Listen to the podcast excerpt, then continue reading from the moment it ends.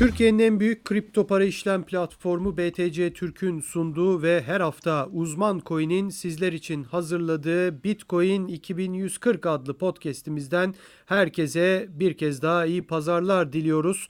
Ben Hakan Ateşler, arkadaşım Burak Köse ile birlikte bu haftada yeni bir konukla ve tabii ki e, yeni konularla, tabii ki kripto paralar etrafında oluşan yeni konularla sizlerle birlikteyiz. E, bu haftanın konuğu ekonomist Enes Özkan. Evet kendisiyle gerçekten bir saate yakın çok çok güzel doyurucu bir podcast kaydetmeyi, sohbet yapmayı planlıyoruz. Enes hoş geldin yayınımıza. Hoş bulduk Hakan, teşekkür ederim. Merhaba Burak. Merhaba Enes, hoş geldin. Hoş geldin tekrardan Burak sen de hoş geldin. Sen de hoş geldin Hakan.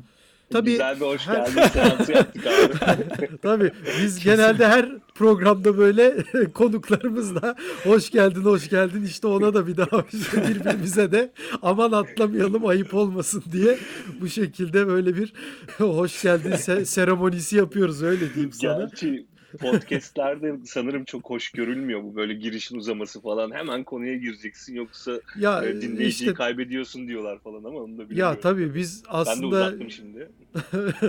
yok yok ya biz şimdi zaten fiyatlar, bitcoin, altcoin'ler falan sürekli konuştuğumuz için illaki bir yerde bir de zaten çok sıkılan ileri alıyordur 5-10 saniye o da var ya Spotify'da. Neyse artık podcast'e geçelim. Enes Özkan evet ilk ilk önce bir kendinden istiyorsan bir bahset. Gerçekten YouTube'da çok ilgi çeken ekonomiyle ilgili yayınlar yapıyorsun. Beğeni de alıyorsun ve açıkçası baktığında sözünü de pek de esirgemiyorsun. Onu söyleyelim. Daktilo 1984 diye bir sistem var. Yani şöyle bir kendinden bahsedersen ekonomiye nasıl geçiş yaptın? Nereden böyle bir YouTube kanalı açmak, bir site kurmak aklına geldi. Amaç nedir? Karşılığını alabildin mi? Yani sadece maddi olarak değil tabii ki. İlgi anlamında ve gelen tepkiler nasıl? Biraz kendinden bahsedersen seviniriz. Çok sağ olasın. Şöyle ben e, ekonomistim. İstanbul Üniversitesi'nde çalışıyorum. Doktora tezimi yazıyorum. Halen doktoramı bitiremedim. Biraz bu pandemi nedeniyle motivasyon kaybımız, kaybımız oldu herkes gibi. E, Dakto 1984'ü de iki sene önce kurduk. Hani e, o sistemin sahibi ben değilim ama genel yayın yönetmeni benim. Kurucularından biri benim. Burak Bilgehan Özpek var arkadaşım TOB Üniversitesi'nde o da uluslararası ilişkiler doçenti. Onunla birlikte kurmuştuk. Sonradan birçok arkadaş eklemlendi. Sağ olsunlar, var olsunlar. Biz temelde hepimiz akademisyeniz. Siteyi niye kurduk, işte YouTube yayınlarına niye başladık, podcastlere niye başladık vesaire konusundaysa e, aslında söyleyecek sözümüz vardı ama o sözümüzü söyleyecek yerimiz pek yoktu. Daha önceden biz dergi vesaire de çıkarmıştık ama artık biraz e, tabii dergi işleri hem çıkarması çok zor. Siz de bilirsiniz medyacısınız. Tabii. Çıkarması çok zor, dağıtması çok çok daha zor. Onun yerine artık biraz daha böyle yeni medyanın işte araçlarını kullanalım dedik. E, çok bir tecrübemiz yoktu tabii e, ama sağ olsun takipçilerimiz vesaire teveccüh gösterdi. Orada devam ediyoruz. Ben yani akademik anlamda çalışmalarımı kripto paralar üzerine ve davranışsal iktisat üzerine yürütüyorum yoğunlukla. Doktora tezimin konusu da zaten kripto para yatırımcılarının davranışsal iktisat açısından analizi. Ee, ama tabii Türkiye ekonomisi, işte dünya ekonomisi gibi makroekonomik konularda da özellikle hani söyleyeceğim bir şey varsa söylüyorum. Ekonomi Türkiye'de her zaman çok revaçta ve gündemde olan bir konu. Son zamanlarda, son birkaç yılda çok çok daha fazla revaçta. Özellikle pandemi Tabii. döneminde dünya ekonomisine yaptığı yıkıcı etki nedeniyle e, daha da revaçta olmaya başladı. Yani sürekli önemi artan bir konu. O nedenle işte biz de zaten elimizden geldiğince bu konuda bir şeyler söylemeye çalışıyoruz. Benim de yani hem kim kim davet ederse demeyeyim ama hani davet eden çoğu kişiyle e, hem program yapıyorum hem işte farklı mecralarda, farklı e, ortamlarda içerik üretiyorum. Bir de işte varsayılan ekonomi diye bir programımız var. Yine bir arkadaşım Özge Öner'le birlikte. O da Cambridge Üniversitesi'nde doçent, yardımcı doçent. Onunla beraber e, varsayılan ekonomi programını da yapıyoruz. Bu aralar tabii kripto paralar çok revaçta olduğu için son 1-2 ya 2-3 programımızda e, kripto paralarla ilgili oldu haliyle.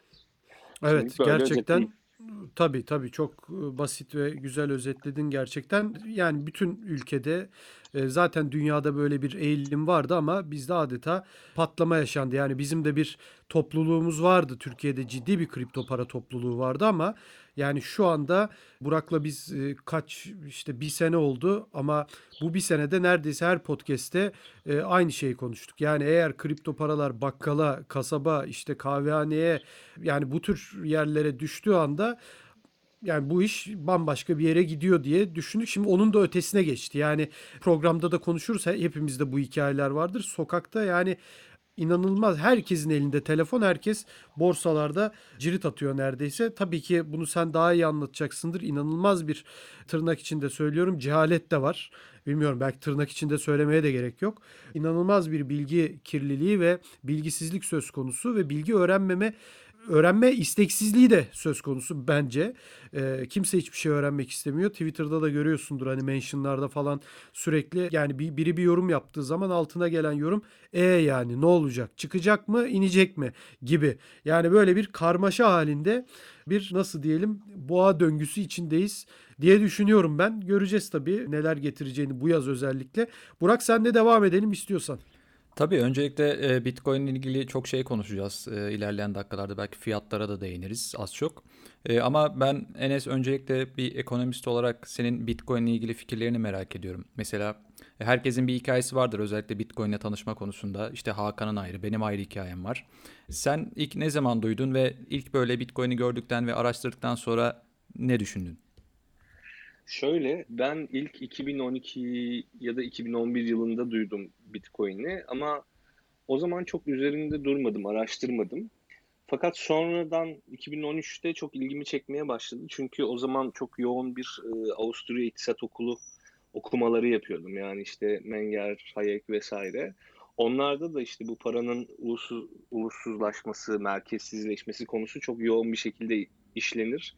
Hatta işte o altın standardı vesaire gibi konular işte yoğun bir şekilde işlenir ve işte dünyanın da bir şekilde öyle bir sisteme yeniden geçmesi gerektiği şudur budur ayrıntılı olarak konuşulur. Onun için Bitcoin de ayrıca ilgimi çekti çünkü bizim aslında çok konuştuğumuz bir sound money diye bir kavram vardır. Sağlam para. İşte enflasyon olmayacak, sınırlı bir arzu olacak vesaire vesaire birçok alt şeyi var, özelliği var.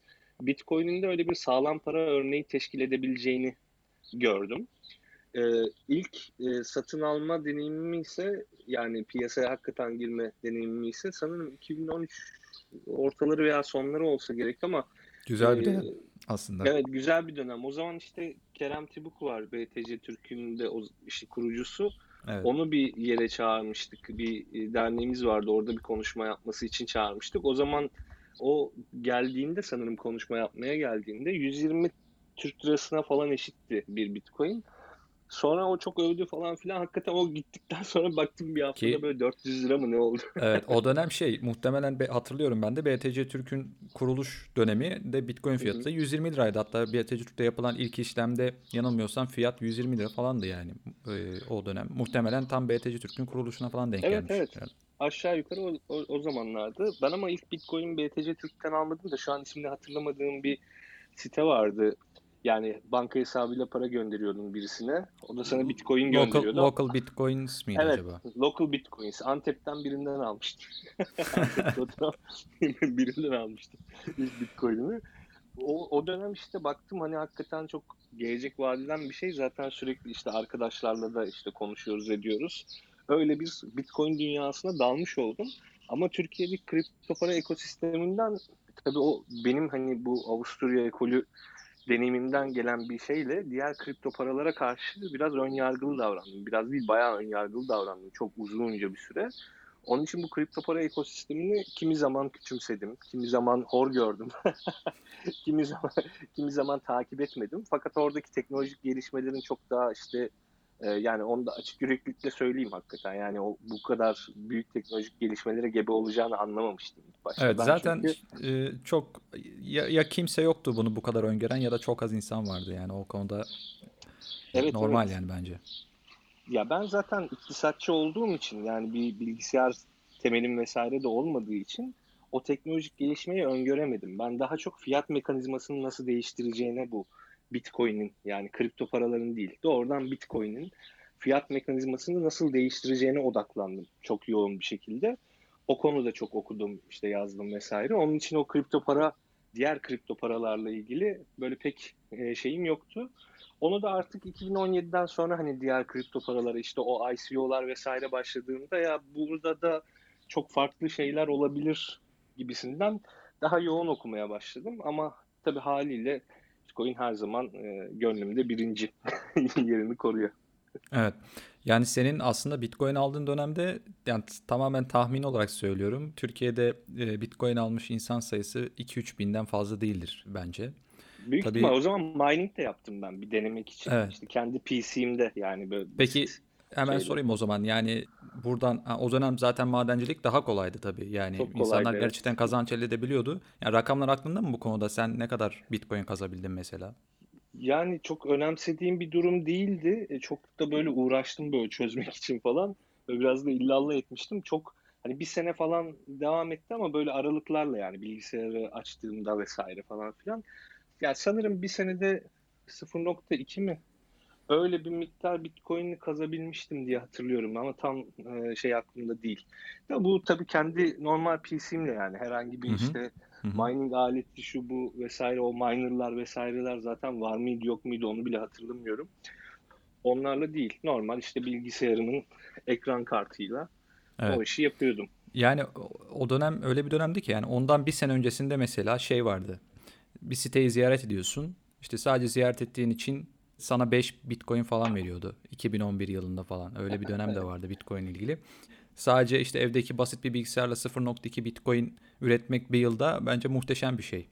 Yani şu anda Tabii. onu üretebilmek için yani düzinelerce makine çalışıyor. Kesinlikle ve yani hem çok daha zor hem çok daha büyük böyle sabit maliyet içeriyor. Artık o iş hakikaten başka bir iş kolu yani. Tabii tabii. Hakan? Ben aslında soracaktım ama sen tamamladın Burak. Yani 0.2 bit hani o dönem için güçlü olmayan bir bilgisayarla yapılsa bile ben az değil mi diye soracaktım aslında. Çünkü hani o zaman değeri de daha Bitcoin'in düşük ama fazla dediniz. Zaten ben hani çok teknik şeyini anlamıyorum o madencilik konusunda ama 0.2 deyince hani o dönem bana hani zaten fiyatı da ucuz ya hani birer üçer beşer madencilik rahat rahat yapılır gibi geldi de değilmiş demek ki o da o iş de zor demek ki. Yo, yapanlar vardı aslında da dediğim gibi ben yani o sistemi tam çözemediğim, üzerine Hmm. çok çalıştığım, ara ara yaptım. Hani o böyle Anladım, anladım. sürekli açık Yani olan sürekli bir şey açık değildi değildi, evet, tamam. vesaire. Denemek için Ha, zaten tamam. yapıyordum. Tamam. Onun için öyle bir şey hatırlıyorum. Yani 0.2 de olabilir, 0.5 de olabilir ama öyle bir Anladım, miktar anladım. hatırlıyorum. Ama şeydi, güzel bir deneyimdi. Çünkü o şeyi anlamamı sağladı benim. Bu proof of work mekanizmasını biraz daha anlamamı sağladı. Oradaki aslında o uğraşmalarım. Yani Bu oradan aslında, bir gelir elde e, etmedim ama Evet yani sözün kesim şey tesadüf değil herhalde. Yani bizim e, podcast yaptıklarımızda da işte başka yabancılarda da ben görüyor- görüyorum. Yani ekonomist kökenli olanlar veya bunu eğitimine bunun eğitimini almamış olsa bile hani bu işe merak sarmış insanlar mutlaka mı mutlaka madenciliğini bir türlü yapmışlar. Yani bu herhalde tesadüf değildir, değil mi? yani değil çünkü şeydi. Yani o dönemler işte madencilik yapmak kolaydı ve bir deneydi aslında. Yani düşünsene Evet, hani evet. şeyden o merkezi otoritelerden bağımsız sen kendin işte bir değer yaratabiliyorsun ve bu değer aslında geleceğin parası olduğunu düşündüğün bir para üzerinde sana söz hakkı veriyor. Yani bu O zaman benim için e, müthiş bir şeydi. Biraz önce söyledin ama o zaman hani zaten sen o 2013 yıllarında şey yapmıştın. Yani bunun bir gerçekten devrim niteliğinde bir para olduğunu düşünmüştün, değil mi? Ben biraz önce söyledin yanlış anlamadım herhalde onu, değil mi? Yani e, Yo ne yo ol düşünmüştüm düşünmüştüm. Evet, Yani o evet. zaman işte dediğim gibi o e, benim hani felsefi gelişmemi böyle tamamlayan bir şeyin, bir teorinin pratiğe uygulanması gibiydi. Tabii arada çok büyük farklar var vesaire. Ama onun böyle bir uygulaması gibiydi ama şeyi bilmiyordum daha tam. Hani tutar tutmaz bu fiyat Hmm. konusu nereye gider, nasıl yapar? Mesela işte ilk Bitcoin'lerimi aldığımda böyle fiyat birden bir 3-5 katına çıktı. O zaman da zaten öğrenciydim. Böyle fiyatı arttıkça sattım işte elektrik faturasını ödedim, sattım kredi kartı borcumu ödedim, sattım kira ödedim vesaire. Ondan sonra da o o fiyatlara hiçbir zaman böyle inmediği için geri toplayabilmek için çok Evet. zaman geçti. Çok uğraştım yani. Şimdi yani öğrenciyken de güzel gelir aslında oradan arttıkça Ya faturaları müthiş ödüyorsan. bir şeydi. Evet, müthiş bir şeydi. Yani çok zaten inanılmaz şaşırmıştım. Çünkü daha önce şey de yoktu. Hani böyle yüksek risk içeren ürünlerde işte o spekülatif ürünlerde bir yatırım deneyimim vesaire de yoktu. Yani ben ilk yatırım deneyimi, deneyimimi yine aslında blockchain üzerinde işte Bitcoin'le yaşamış oldum. Yani Evet. daha önce şey de yapmamıştım. İşte Forex'tir, şudur, budur. Öyle bir şey de yoktu. Deneyimim de yoktu. Bana çok şaşırtıcı gelmişti o zaman. Yani mucize gibi bir şeydi benim için. Yani şimdi şunu sorayım o zaman sana. E, Madem Bitcoin'e de girdik. Burada senin yani Bitcoin olarak bir ekonomist olarak Bitcoin ile ilgili fikirlerin neler? Oradan girelim. Yani insanlar çünkü şu an gerçekten e, programın başında da söylediğim gibi çok çok ciddi bir bilgi kirliliği var. E, Yani ekonomiden lütfen yanlış anlaşılmasın bu ama bunu Burak'la da bazen konuşuyoruz. Herhalde bu biraz jenerasyon farkından da kaynaklanıyor. Yani ekonomist insanlar ama işte babalarımız yaşında olabilir, daha yaşlı olabilir.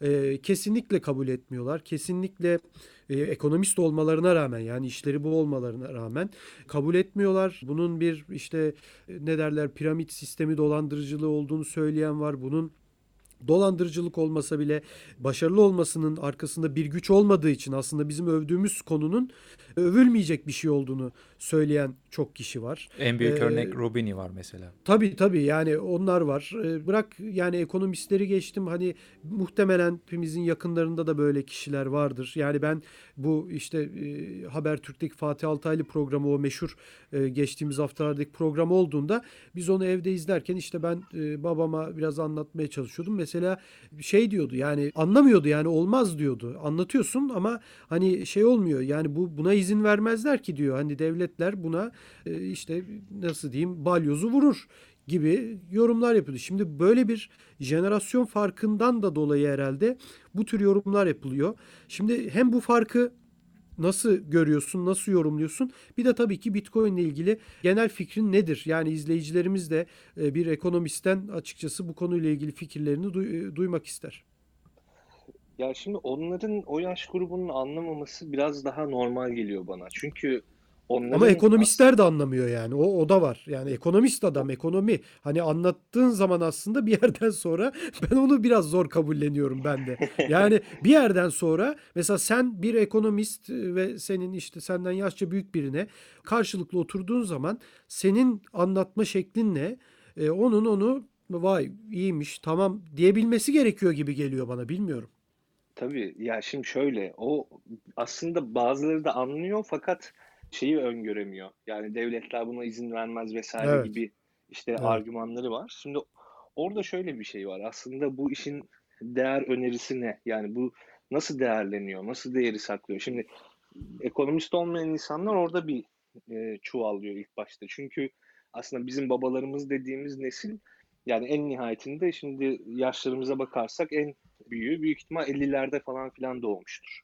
Şimdi 70'lerden itibaren zaten böyle tüm merkez bankaları işte yani müthiş böyle para basmalar, şunlar bunlar işte bu e, altın standardının şunun bunu ortadan kaybolması onlar zaten öyle bir sistemin içine doğdular. Yani merkezi paraların çok hakikaten içindeydiler. Bunun belki 200 yıl önceki insanlar hani Bitcoin diye bir şeyle karşılaşmış olsa hani teknolojik kısmı değil de felsefi kısmı ya biraz daha rahat anlayabilirdi. Ama Hmm. onlar hakikaten o başka bir dünyanın içine doğdular. Ekonomistler konusuna gelirsek de orada benim de bazen şaşırdığım noktalar oluyor ama şöyle de bir şey var. Yani en nihayetinde biz daha bu işin başındayız. Hani yani nereye gideceği şöyle belli değil. Belki hakikaten bu benim o bahsettiğim e, işte teorik temellerini vesaire düşündüğüm yere doğru gidecek. İşte bir şekilde e, neredeyse altın standardına yakınsayan bir sisteme doğru yol alacak bu Bitcoin işi. Belki de hakikaten tüm devletler bir şekilde üstüne çullanıp şey yapacak. Bu işi yok edecek. Çünkü bunu da neden söylüyorum? Hakikaten şimdi tamamen yasaklanamaz o. Bu bunda hemfikirim herkesle ama bir şekilde kullanımını çok kısıtlama potansiyeli her zaman var devletlerde. Yani birkaç hakikaten e, güçlü sözü geçen devlet falan bu işe çok yüklenirse işimizi bayağı zorlaştırabilir. Onu da şöyle söylüyorum. Şimdi ben ilk mail adresimi, ilk e-mail adresimi aldığımda e, sanırım 5. sınıfta falandım yani ilkokul 5 vardı o zaman hala var mı? Ha, 4 sene artık sanırım ilkokul. O zamandı. O zaman böyle mail attığımda hani bir şey yapmıştık. Böyle pen pal diye bir şey vardı normalde önceden. Mektup yazardın yurt dışından birine. O yurt dışından bir mektup arkadaşı seçerdin kendine. Evet, Onunla evet. mektuplaşırdın. Tamam mı? Ben de öyle bir online pen pal şeyi vardı bizim okulda. Yani bir hoca organize ediyordu. Birine böyle mail atıyordum. Brezilya'dan bir arkadaşla. Mailleşiyorduk. Yani o zaman şey diye düşünmüştüm. Ya bu ne kadar müthiş bir şey. Şifre sadece bende var. Her şeyi sadece ben görebilirim. İstediğim her şeyi yapabilirim buradan. Ve kafamda böyle bir şey gelişmişti. Hani müthiş bir olay bu. Hani kimsenin eline değmiyor bu iş. Yani mektubu veriyorsun postacı falan filan dokunuyor. Belki bir yerde yırtılır açılır ama bunu ben işte arkadaşıma gönderiyorum. Sadece o okuyacak falan diye düşünüyordum. Müthiş bir şey gibi gelmişti bana. Ama sonradan öyle olmadığı yani ortaya çıktı. Ben o zaman çocuk aklımda öyle düşünmüştüm. Yani aslında bu dijital sistemlere hakikaten çok yoğun bir şekilde e, bir şekilde hem devletler hem işte farklı gruplar vesaire o şirketlerin kendileri büyük bir şey yapabiliyor. Müdahale gücüne sahipler. O zaman onu anlamamıştım ben. O şifreyi zannediyorum ki ben herkes bizden koruyor beni falan böyle şifreyi sadece ben bildiğim için. Şimdi burada da böyle bir durum var. Hani insanlar biraz şeyden korkuyor. Hani online, dijital vesaire falan filan deyince yani bunu hakikaten işte bir tuşla kapatılabilecek bir şey falan zannediyor. İşte orada da şeyin güzelliği ortaya çıkıyor. O blockchain'in işte e, algoritmaların vesaire güzelliği ortaya çıkıyor. Oradaki o blockchain olayını daha tam insanlar e, anlayamamış durumdalar. Yani merkezi olmaması konusunu anlayamamış durumdalar. Onun için ilk önce şeyi anlatmak gerekiyor. Yani bu fiyat mekanizması işte değer önerisi vesaire ondan çok aslında ilk önce şeyi anlatmak lazım insanlara. Yani bu fiyat mekanizması, Bitcoin değer, değer önerisinden vesaire ziyade bu merkezsiz sistemleri biraz belki anlatmak lazım. Çünkü onu anlatınca ancak anlayabiliyorlar Bitcoin'i veya işte diğer kripto paraları şunları bunları. Fakat şeyde de şöyle bir durum var. Hani insanların bunu dolandırıcılık, ponzi olarak görmesinde de şöyle bir durum var. Yani onlar da tamamen haksız diyemeyiz. Yani ben Bitcoin için değil ama diğer birçok kripto para biriminde bunu hepimiz yaşamışızdır. Yani Tabii, aldığımız tabii ki. e, çeşitli paralar delist oldu, ekibi ortadan kayboldu, o ICO'lar vesaire nerede, şimdi o yok. Şimdi DeFi protokollerini konuşuyoruz. Normalde aşırı güvenliydi. İşte hep kendi cüzdanımızda duruyordu bu, bu paralar vesaire ama orada da çeşitli hacking olayları vesaireler olmaya başladı ve aslında ara ara oluyor. Bunların hepsine baktığımızda insanlar da bir şekilde zaten hep mesafelidirler. Genelde insanların çoğu muhafazakardır. O da yani davranışsal iktisat çalıştığım için hani bunu daha rahat fark ediyorum. Biraz daha evrimsel bir şey. Yani insanlar hakikaten acıdan kaçmaya çok meyillidir. Yani yenilik her zaman korkutucu olur. Çünkü ne getireceğini tam olarak bilemezsin ya.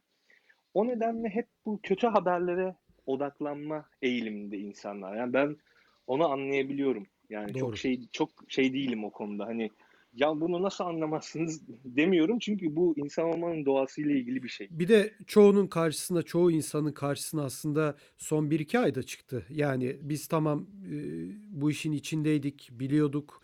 E, hepsine tamam ama halkın geneline de yani Türkiye'den bahsediyorum.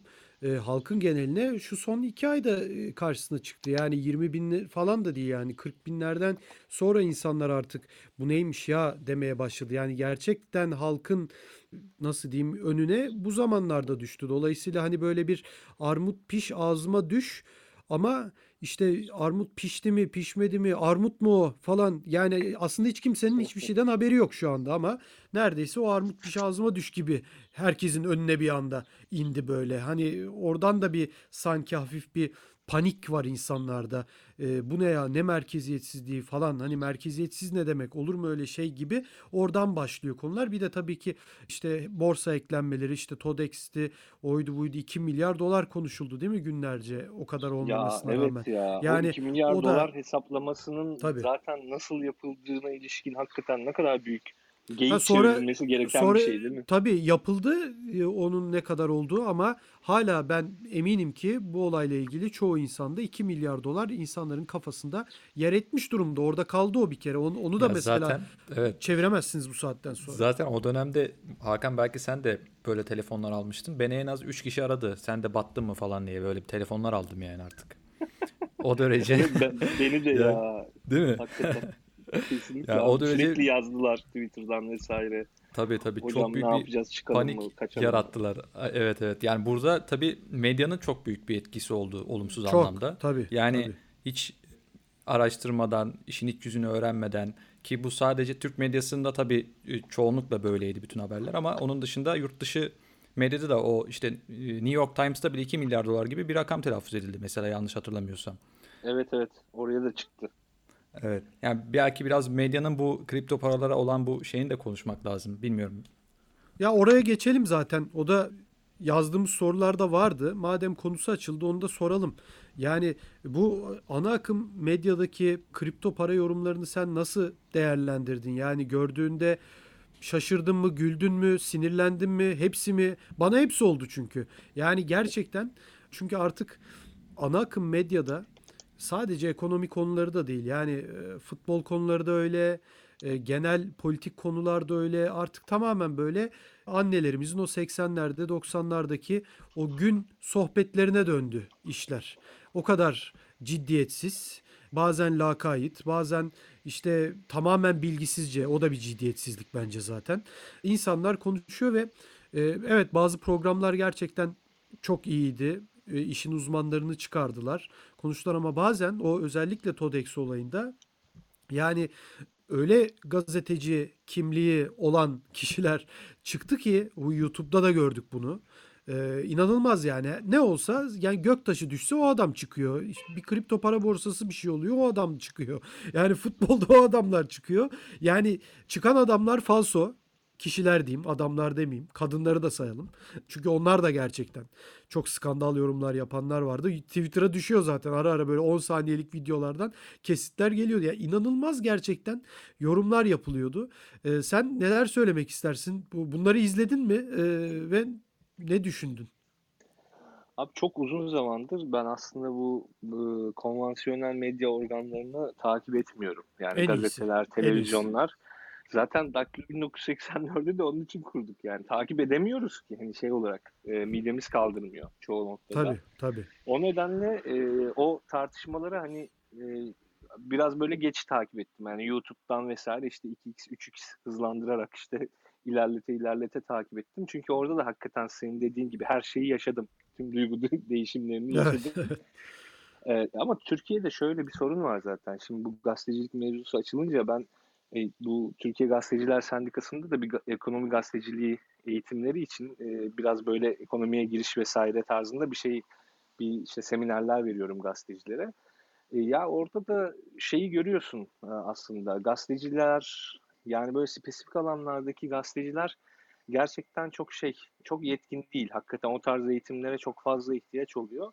E, ekonomi gazeteciliği Türkiye'de zaten çok sıkıntı da yani her gazetecilik türü öyle işte çeşitli siyasi nedenlerle ama ekonomi gazeteciliği bir de biraz daha ayrıntılı bilgi gerektirmesi e, gerektirmesi nedeniyle daha da sıkıntıda. Doğru. Ekonomi gazeteciliğinin kendisi zaten sıkıntıda olduğu için bu kripto para üzerine yapılan haberlere ben hiç şaşırmadım. Yani o hesaplamanın o şekilde yapılmasına işte o garip garip sorulara vesaire hiç şaşırmadım ama bir yandan da şöyle düşündüm.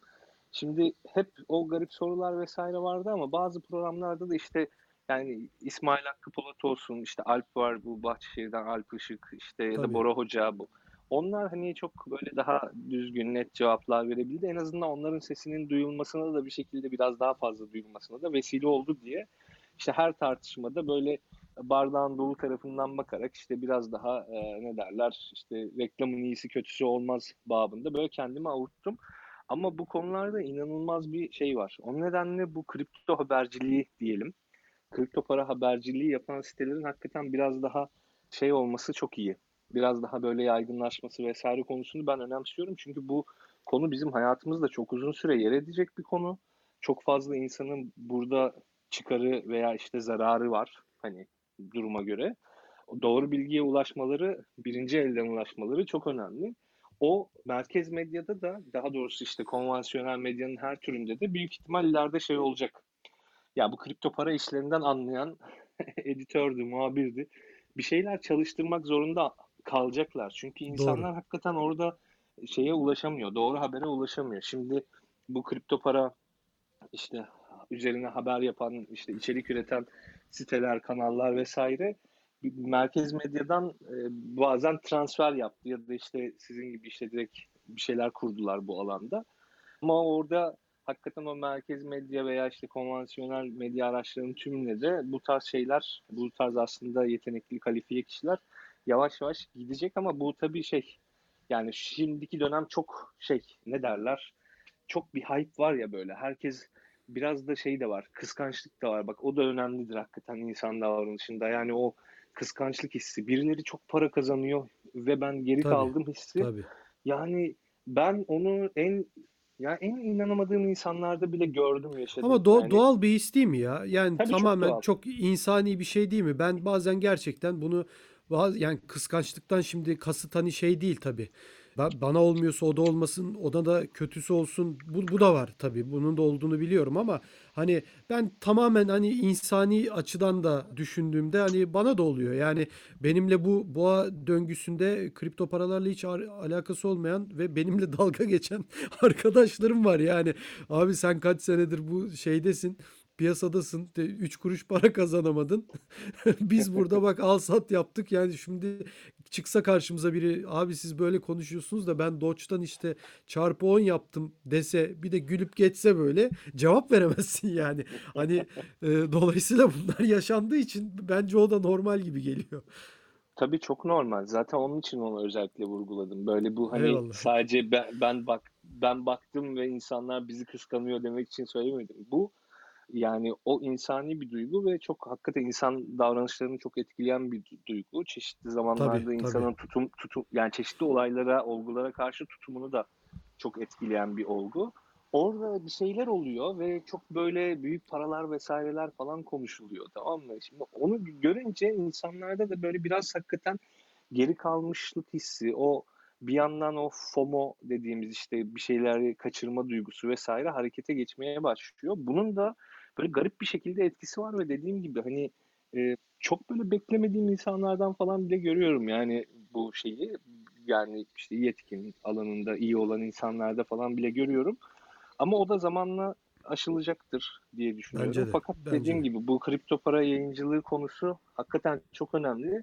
O kripto para yayıncılığı konusunun da kendi içinde bazı açmazları var. O da mesela biz hepimiz işte kripto para ekosisteminin çok içindeyiz. İşte sürekli bu konularda konuşuyoruz, yazıyoruz. Bazen ben de düşünüyorum acaba diyorum ya bakış açımı kaybettim mi? Yani şöyle birkaç adım geri gitsem de öyle mi baksam hani bu olaya? Yani bir gazeteci gibi, bir akademisyen gibi yaklaşamayabiliyorum bazen. İşte bazen Tabii. duygusallaşabiliyorum. İşte Bitcoin'e karşı işte ya da elimde bulunan bir başka altcoin'e, token'a falan karşı ya da belli bir projeye karşı. O çünkü o konu üzerine çok yoğunlaşıyorsun, okuyorsun, motive oluyorsun vesaire o konuda içerik üretiyorsun. Hakikaten e, o aranda belli bir bağ oluşuyor. Yani e, canlı olmasına gerek yok bir şeyle aranda bağ oluşması için. O bağ Kesin tabii. oluşturunca da Tabii. başka sıkıntılar çıkıyor. Yani burada iki yönlü şey var. O yayıncılık noktasında, gazetecilik noktasında. Bir, hakikaten bu kripto para ekosistemindeki insanların gerçekten bu olayla müthiş bir bağ kurması. İki, o ekosistemin dışında kalan insanların da bu konuda çok az bilgiye sahip olup biraz da o işte envy, şey kıskançlık diyebileceğimiz şeyi yaşaması. Bunun çarpışması sonucunda da şey oluyor.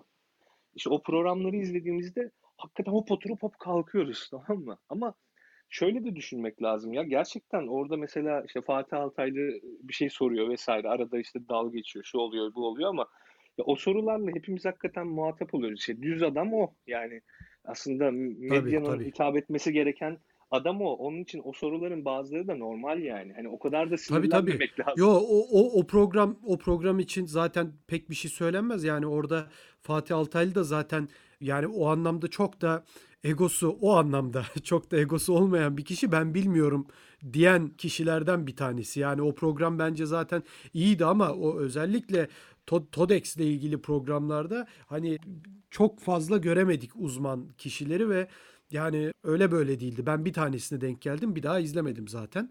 Bayağı da sinirlenmiştim yani. Bilmiyorum ama yani orada çünkü çıkanlar özellikle hiç bu konularla alakası olmayan kişilerdi. Neyse ama bence ben de senin gibi düşünüyorum. Yani bu yaşanarak atlatılacak günler herhalde bunlar. Başka bunun şeyi yok. Tabii ya çok karmaşık yok sistemlerden gibi. bahsediyoruz. Çok karmaşık konular Tabii. aslında. Öyle ya basitçe anlatılabiliyor ama içine girince öyle basit tabii, tabii. yani hiç basit bir şey değil. O nedenle bu konuda böyle hakikaten editörlerin vesairelerin e, iyi olması lazım. Yani öyle basit bir şekilde çözülebilecek mevzular değil. Autodex mevzunda da işte e, bu yaşananların hepsi yani kimi zaman tık haberciliğine kurban gitti bu konunun hesabı. Tabii. Kimi tabii, zaman tabii. işte muhaliflik kisvesine kurban gitti. Kimi zaman e, işte başka şeylere kurban gitti. Böyle hiç konunun esasına ilişkin e, gazetecilik faaliyetleri çok az kaldı.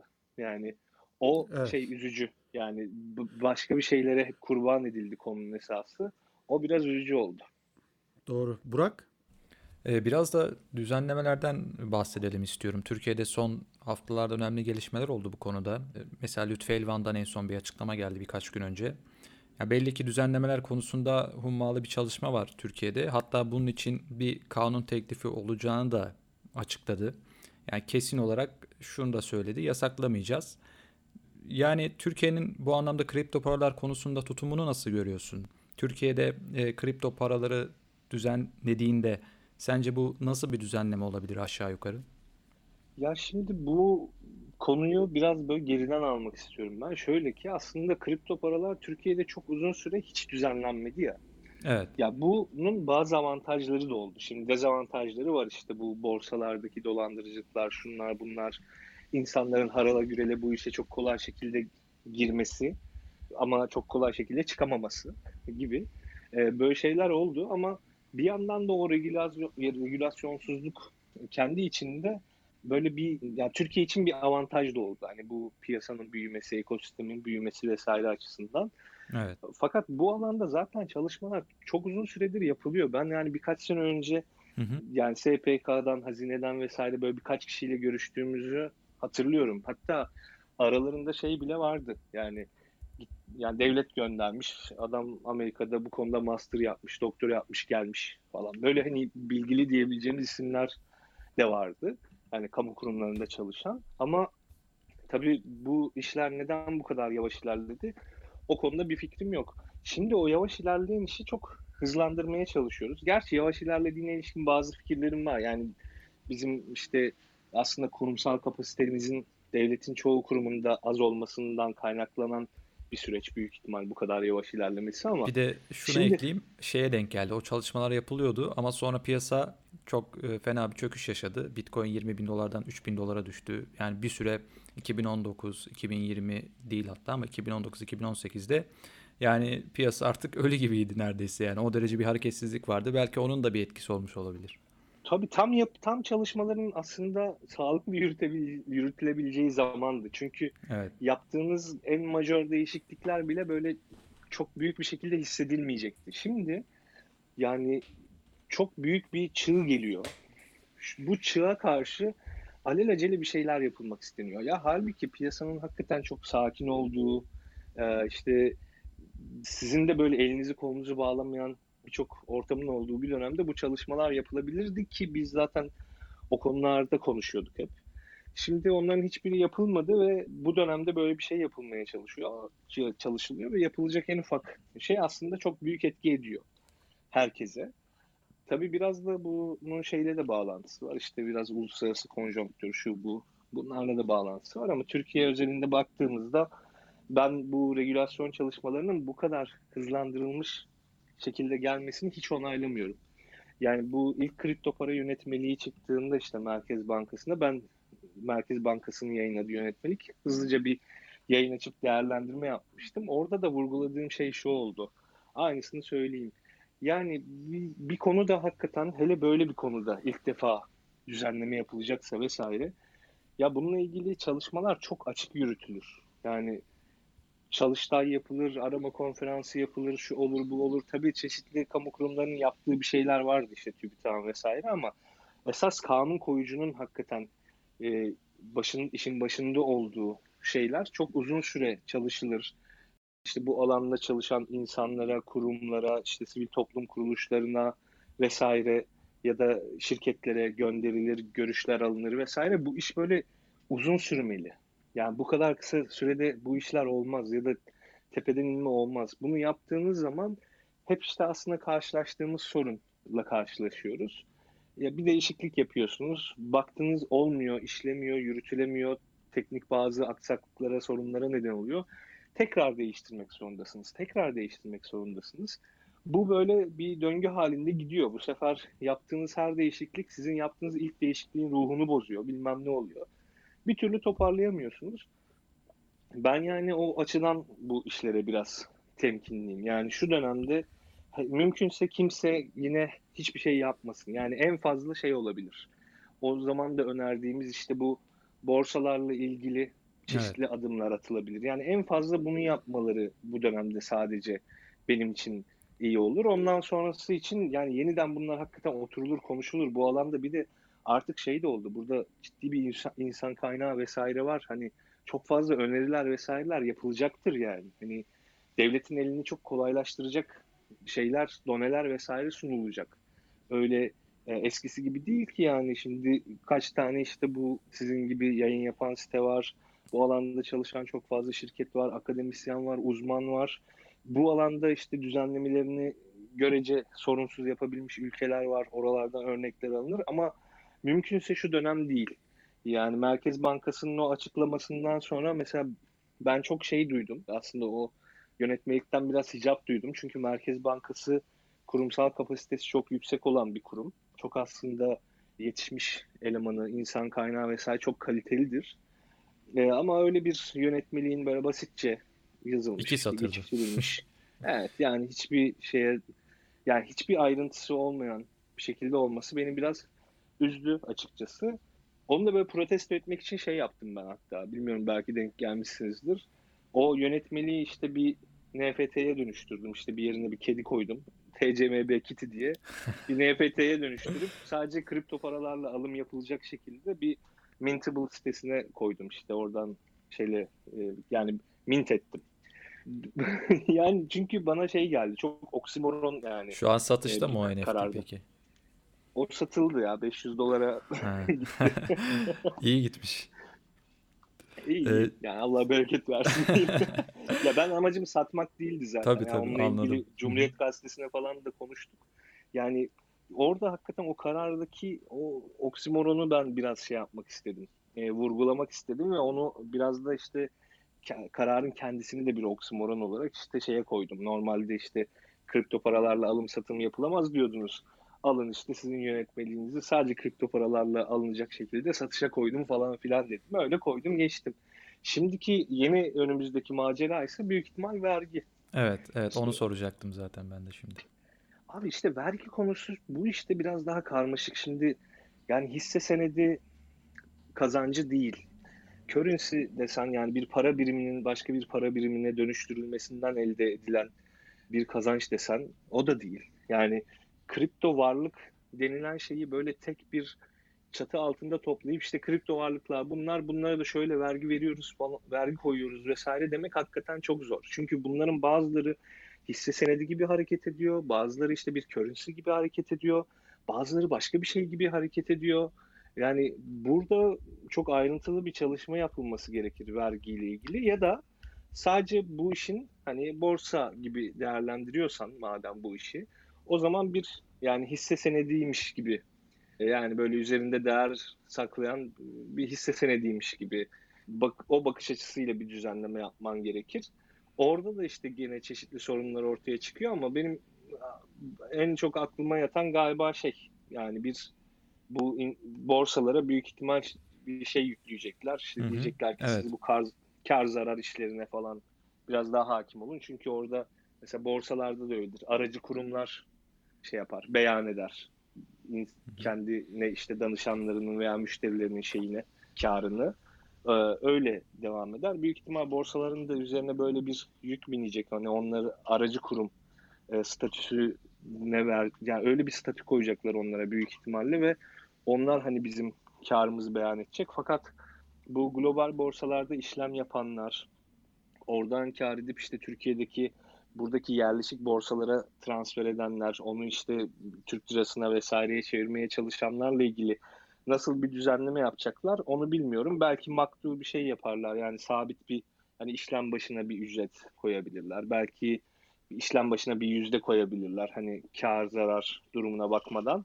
E çünkü en kolay öyle geliyor işlerine anladığım kadarıyla. Hem e, hazineye gelir yaratmak bakımından hem de işlem maliyeti yani o, onların açısından işlem maliyetinin çok yüksek olmaması bakımından umarım benim dediğim gibi olmaz daha ayrıntılı bir çalışmaları vardır ama bununla ilgili herhangi bir bilgim yok yani herhangi bir bürokratla vesaire görüşemedim. Anladım. Hakan? Regülasyon konusunda şunu düşünüyor musun? Çok kısa sorayım. Hani çok kısa bu işler oldu bittiye geldi biraz dedin. Acaba bu TODEX olayının da bunda etkisi olmuş olabilir mi? Yani herkes hani orada devlet nerede kardeşim böyle şey mi olur gibilerinden de yorumlar çok yapılıyordu. Hani burada devlet hani geldik işte biz de buradayız hani zaten iki haftaya da getiriyoruz regülasyonları gibi birkaç açıklama oldu üst üste. Onun etkisi var mıdır sence? Yani biz buradayız demek için yapılmış olabilir mi biraz da? Ya da o kadar aceleye getirilmiş olabilir mi? Ee, olabilir. Yani bunun da etkisi illaki vardır. Çünkü dediğim gibi bu çok katmanlı Tam üstüne denk geliyordu taraflı. çünkü. Tabii çok katmanlı, çok taraflı bir konu olduğu için birçok şeyin etkisi var. Evet. Bunun da etkisi doğru. var. Yani borsa ba- bazı borsalar daha battı ya sonradan. Yani ve Bitcoin, Evet, Gold, evet. Bitcoin. İşte onların batmasında da büyük ihtimal bu regülasyon korkusunun etkisi var. yani birbirini besleyen bir süreç. Hani oradan işte insanlar paralarını çekmeye çalıştı. Büyük ihtimal orada da o kadar fon yoktu. Onlar sistemleri kapattılar vesaire. Yani böyle birbirini besleyen bir süreç var orada. Ama bu işte çok şey sıkıntılı bir bakış açısı. Yani devlet burada yanınızda arkanızda demek için çok geç kalındı. Yani bu Tabii tabii e, tabii ki. çiftlik bank mevzunda da böyleydi. Hep karşılaştırıyorlar ya bence hiç karşılaştırılmaması gereken çok farklı bir konu ama devletin tavrı açısından karşılaştırılabilir. Şimdi adında banka olan bir şeyi çok uzun süre devlet böyle göz ardı etti. Yani normalde bir şeyin adında banka geçiyorsa işte BDDK var. Yani BDDK buna çok ve hassastır. Yani hani öyle ya sen ben vesaire bir şey bank falan diye bir şey kuramam mı kuramıyor olmamız lazım. BDDK'nın zaten e, esas görevlerinden biri bu. Şimdi orada da böyle bir şey yaşandı. Burada da yaşandı. İşte o İmar Bankası mevzusu vardı o 2001 dönemlerinden önce başka bankalar vardı. Belki çok genç arkadaşlar hatırlamaz. Banka hortumlamak diye bir deyim vardı. Tabir vardı. Aynı bu şimdiki borsaların kullanıcıların portföylerini kendi paraları gibi kullanması, işlem açması, onu böyle alakasız adreslere ya da başka borsalara göndermesi gibi. Mesela İmar Bankası'nda da öyle bir usulsüzlük vardı. İşte çifte kayıt tutuyorlardı. Aynı borsaların yaptığı gibi. Borsaların bir kaydı işte kendi veri tabanları, bir kaydı da işte blockchain'de olduğunu düşünelim. İnsanların gönderdiği aslında paraları e, blockchain üzerinde başka türlü gösteriyorlar ama kendi veri tabanlarında başka türlü. Yani insanların yaptığı işlemler gerçekten o veri tabanındaki işlemlerle blockchain üzerindeki işlemler birbiriyle uymuyordu. İmar Bankası da buna çok benzer bir şey yapmıştı. Yani çifte muhasebe sistemiyle aslında sizin e, işte banka cüzdanınızda gördüğünüz rakamlarla e, gerçekten hesabınızda olan e, vesaire rakamlar çok uymuyordu. O dönemde öyle bir e, şey vardı ve insanlar bayağı mağdur olmuştu. Şimdi biz hep böyle konulara geç kalıyoruz. Çünkü baştan tedbir almıyoruz. Ya baştan bu işi çok düzgün bir şekilde tedbirli götüreceksin ve hızlı adapte olacaksın ki bu bence artık bu blockchain teknolojileri, DeFi vesaire konusunda bence çok çok zor. Önceden daha kolaydı o konvansiyonel sistemlerde, bankalarda vesaire. Ya da hakikaten alabildiğince serbest bırakacaksın ve bu konuda şey yapacaksın. Engelleyici değil daha böyle teşvik edici vesaire davranacaksın. Fakat şey noktasında bazı sıkıntılar var. Şimdi bu konunun regülasyonu öyle yönetmelikle falan yapılamaz. Çünkü kripto paralar biraz önce de söylediğim gibi çok farklı, çok fazla alana temas ediyor. Kimi hisse senedi gibi hareket ediyor, kimi şu, kimi bu. Borsalar aslında sadece borsa değil bir yandan saklama kurumu, İşte Merkez Bankası tamam işte alışverişi yasakladı. İşte kendi kendi senyoraj hakkını korudu diyelim. E, SPK başka bir yönetmelik, BDDK başka bir yönetmelik, öbürü belki hep böyle başka başka yönetmelikler yaparsa o işin içinden çıkılmaz. Hakikaten böyle çok kapsamlı bir kanun vesaire yapılması lazım. Onun yapılması için de şu dönem hiç uygun değil ve bu kadar kısa sürede yapılamaz. Yapılırsa ben büyük sorunlara yol açabileceğini Doğru. düşünüyorum. Uzun zamandır da zaten devlet bu konuda sessizdi. Burak hatırlarsın yani biz seninle konuşurduk ara ara. Evet. Yani hiç böyle bizim devletle devletten hiç ses çıkmazdı yani. Ne ayı sezonunda 2017'nin sonunda ki boğa sezonundan sonraki ayı sezonunda da hiç ses çıkmadı kimseden açıkçası. Şimdi bir anda böyle ben de Eres'in dediğine sonuna kadar katılıyorum. Bir anda böyle bir regülasyon yağmuru da değil aslında da hani böyle bir çıktı sonra da yine bir sessizlik oldu açıkçası. O da mesela nereye gideceğini de tahmin edemiyoruz şu anda. O da çok ilginç bir durum çünkü getirilen açıklamalarda çok insanları tatmin eden, doyuran net cümleler, ifadelerde yok. E, o zaman e, regülasyonlarla yine paralel bir soru sorayım ben Enes'e. Abi onu Ee, geçmeden çok tabii, kısa bir şeyi daha tabii. anlatayım. Böyle çok uzun uzun cevap verdim. Belki konumuz yok. Yo yo Yine genç arkadaşlar belki hatırlamaz şey vardı bir ara. Japon Yeni Mağdurları Derneği diye bir dernek kurulmuştu Türkiye'de. Allah Çünkü ben de hatırlamıyorum hiç öyle. Ben de duymamıştım. Çünkü, çünkü bunlar gitmişler bankalardan Japon yeninin faizi düşük diye Japon yeniyle kredi almışlar. Sonra Japon yeninin de fiyatı artınca yani Türk lirasına göre değerlenince ödemeleri katlanmış. Bunlar da işte dernek kurmuşlar Japon Yeni Mağdurları Derneği diye. Diyorlar ki efendim işte devlet bize şey yapsın bu kredilerimizi ya kapatsın ya işte düzeltsin vesaire. Ya ya insanların da hakikaten biraz şey olması lazım tamam mı? Biraz hakikaten çok daha bilinçli hale gelmeleri Tabii, tabii. lazım.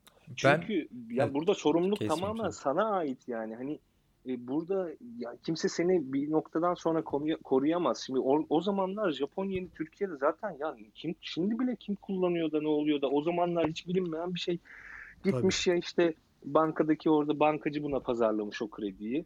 Bu da faizi düşük diye kabul etmiş işte çarpmaya giderken çarpılmış vesaire. Sonra da yandım anam diye devlet hadi bize bir şey yapsın, hadi bizi kurtarsın. Ya bu böyle olmaz yani. Bizim bu bu alışkanlığımızı da değiştirmemiz lazım. Yoksa böyle ani kanun değişiklikleri şunları bunları çok göreceğiz gibi duruyor. Yani sadece kripto para alanında değil, her konuda bu böyle. Ya işin bir tarafı da bu olduğu için söyledim. Yani şimdi sadece devletten işte bu alandaki çalışan ya bu alanda çalışan şirketlerden, ekosistemden değil. Olayın bir de diğer tarafı da var. Hani bu konuda hiçbir bilgisi olmayan insanların hakikaten yandım Allah diye e, bir şeylere sarılma ihtiyacı da var. Onu da vurgulamak lazım yani. Hiçbirimiz hani tamamen şey değiliz. Masum ve suçsuz da değiliz yani. Burak sendeydi galiba. Bir şey Ee, sen söyleyeceksin. bir soru soracaktın Hakan. Ben ondan sonra devam ederim.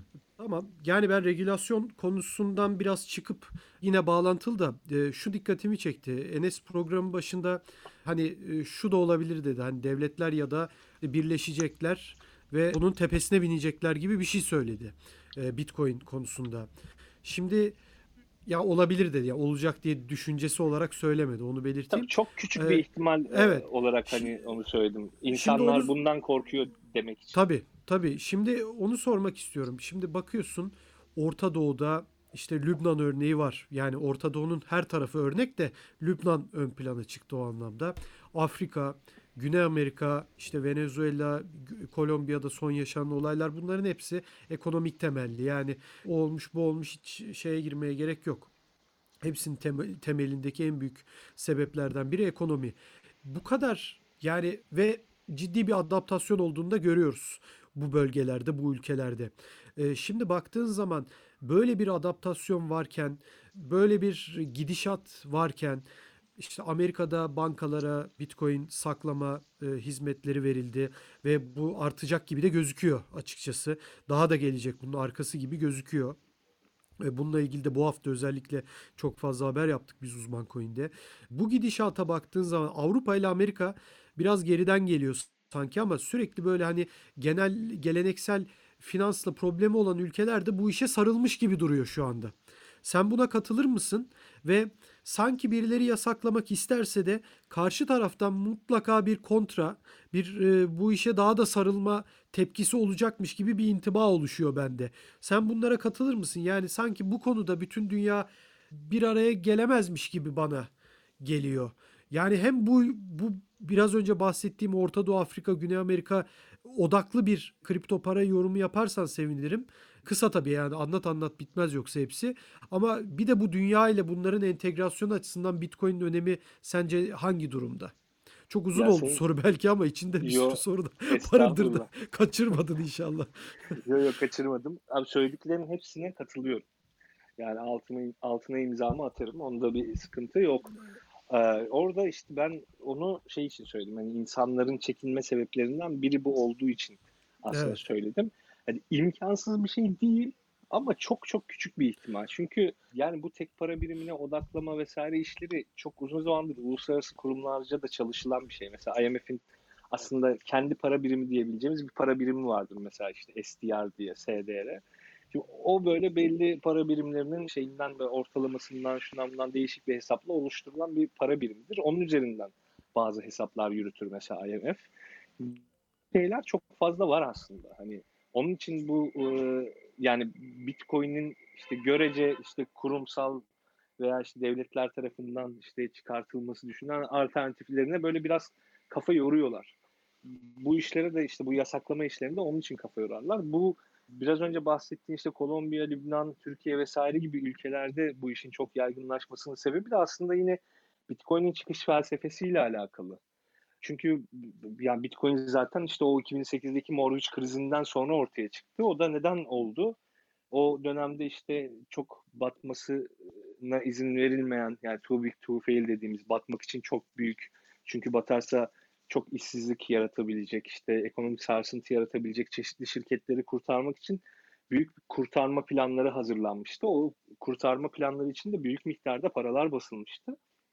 Bitcoin de aslında ona bir tepki olarak zaten ortaya çıkmıştı bu sınırlı olmasıyla vesaire. Bu bahsettiğim diğer ülkelerin hepsinde böyle bir e, operasyon olmasa bile çok büyük enflasyon vesaire işte dengesizlik, ekonomik anlamda düzensizlik vesaire var. Çünkü orada yaşanılan Evet. her şey dediğin gibi ya sebebi ekonomik ya da çok büyük ekonomik sonuçları var or- or- oralarda yaşananların. Türkiye'de bundan azade değil. Onun için bu tarz ülkelerde bu işe entegre olma oranı biraz daha yüksek. Kimi zaman çok bilgisizce sadece parasının seviyesini korumak isteyen insanların hani girmesi. Kimi zaman bu işe hakikaten ya benim kurtuluşum buradadır diye insanların girmesi çok büyük miktarda buralarda şey oluşmasına sebep oluyor. Yani kullanıcı oluşmasına sebep oluyor. Onlar için de şöyle iyi. Şimdi baktığımız zaman aslında bu küresel finans sistemi tabii çok şey merkezli.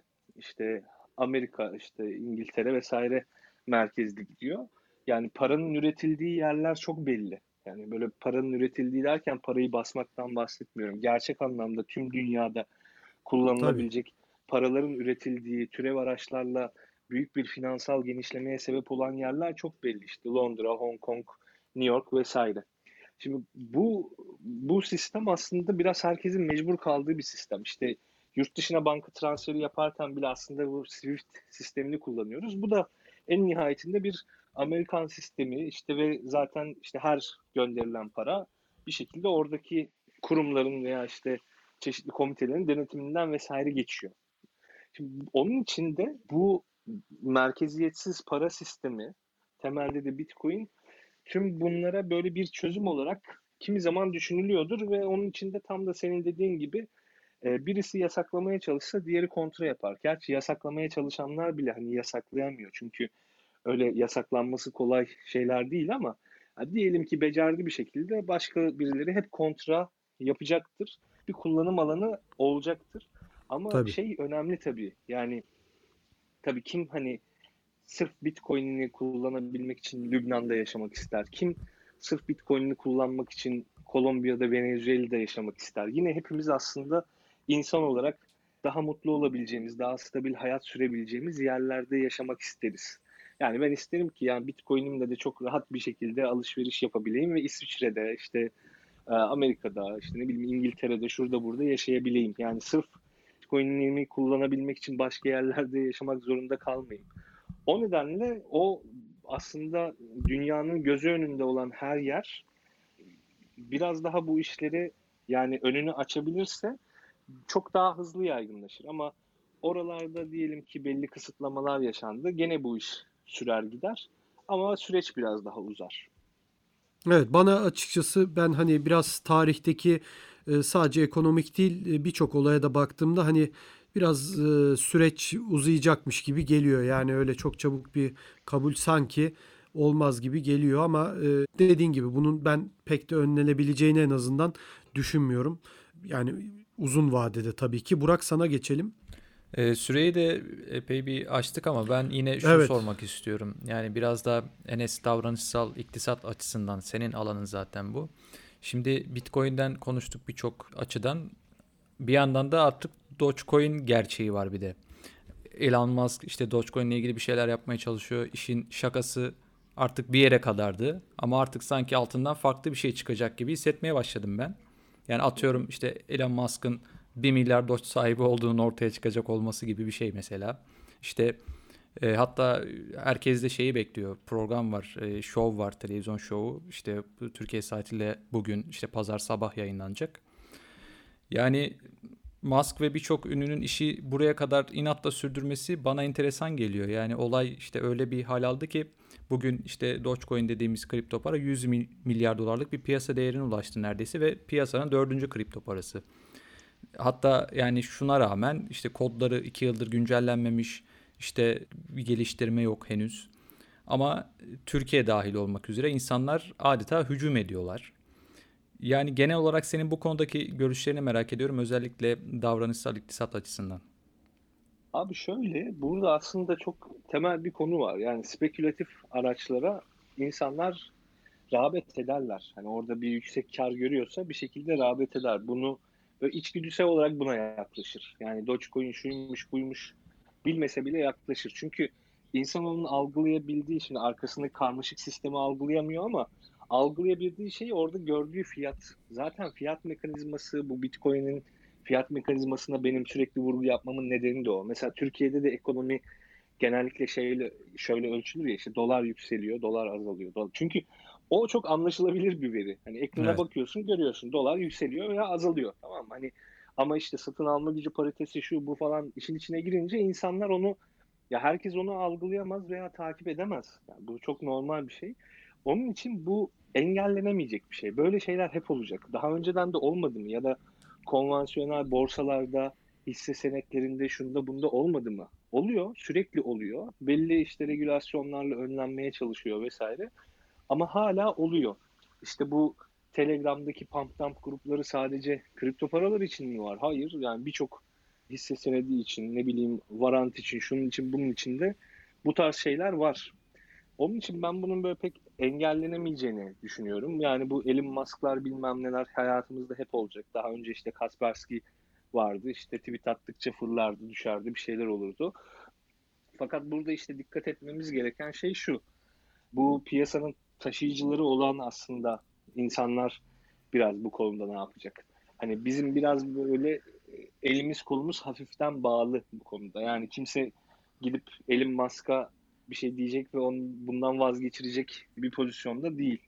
İnsanlar bunu ancak yaşayarak öğrenirler. O da sadece yaşayan insanlar öğrenir. Yani diğer bunu daha önce yaşamamış insanlar bir sonraki turda yeniden bunu yaşayabilirler. Ya da şey de çok oluyor.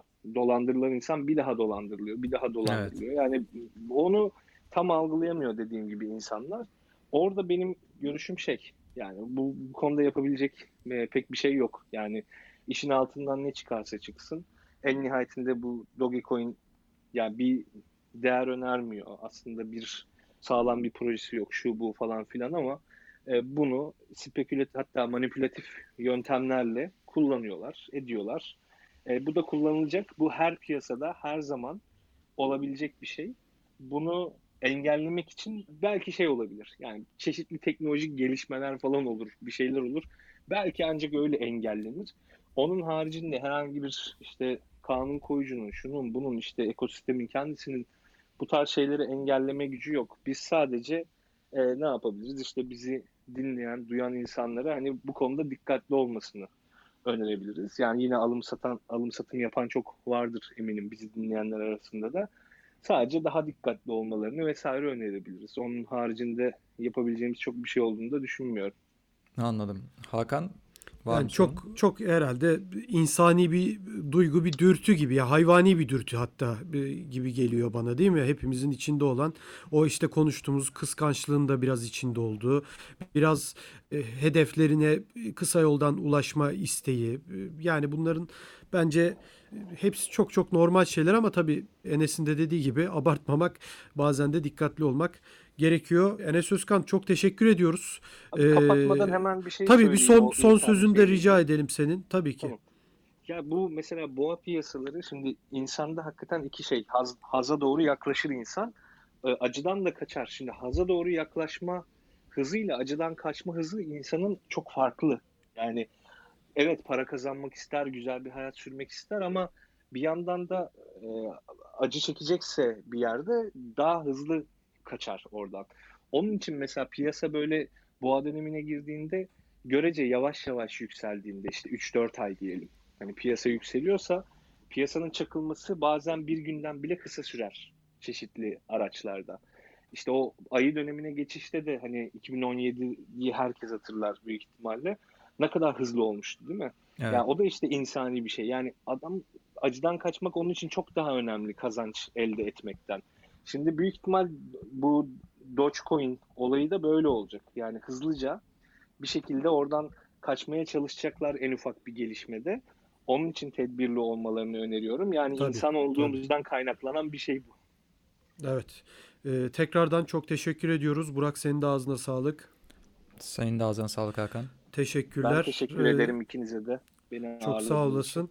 Evet, bir e, podcast'imizin daha sonuna geldik. Türkiye'nin en büyük kripto para işlem platformu BTC Türk'ün sunduğu ve Uzman Coin'in her hafta sizler için hazırladığı Bitcoin 2140 adlı podcast'imizden bu haftada bizden bu kadar. E, Bu haftaki konuğumuz ekonomist Enes Özkan'dı. Kendisine tekrardan teşekkür ediyoruz. Gelecek pazar görüşmek dileğiyle. Hoşçakalın.